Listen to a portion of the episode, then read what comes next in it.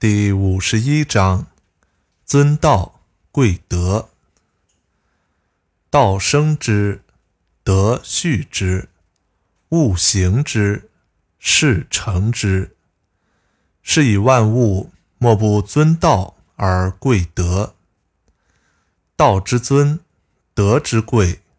夫莫之命而常自然，故道生之，德畜之。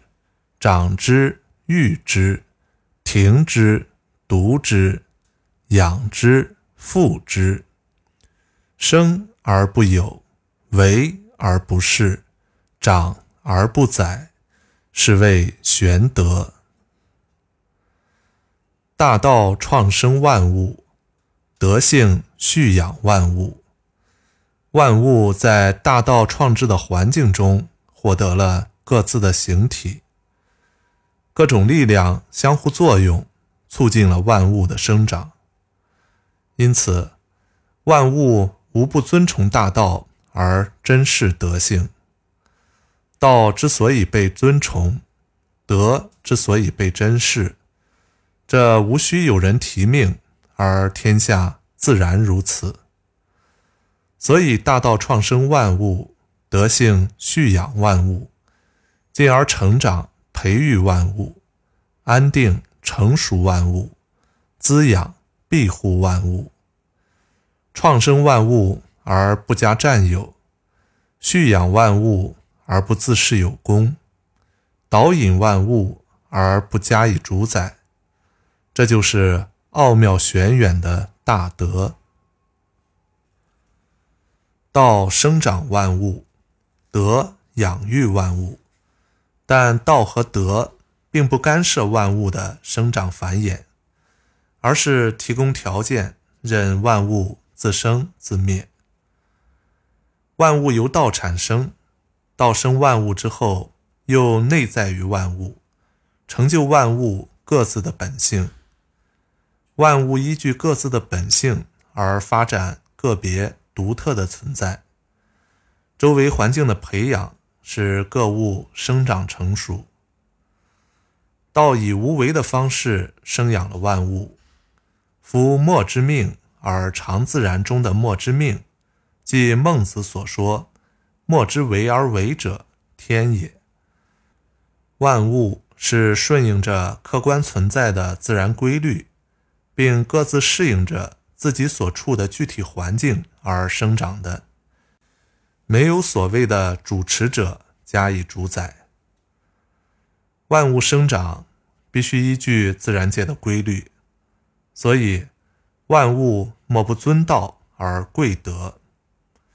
尊道与贵德是一致的，但又有所不同。尊道是对最高典范的尊崇，贵德是对向最高典范靠近的推崇。贵德意味着行为者不论离道有多远，只要他在向道靠近，就值得肯定。老子还提出了道德物事四位一体的命题。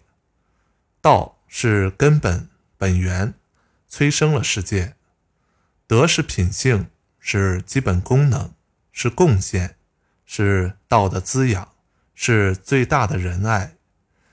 世界并非一蹴而就，生于道之后，还要接受德的培育、滋养、充实，而且还要长之、育之、停之、独之、养之、复之。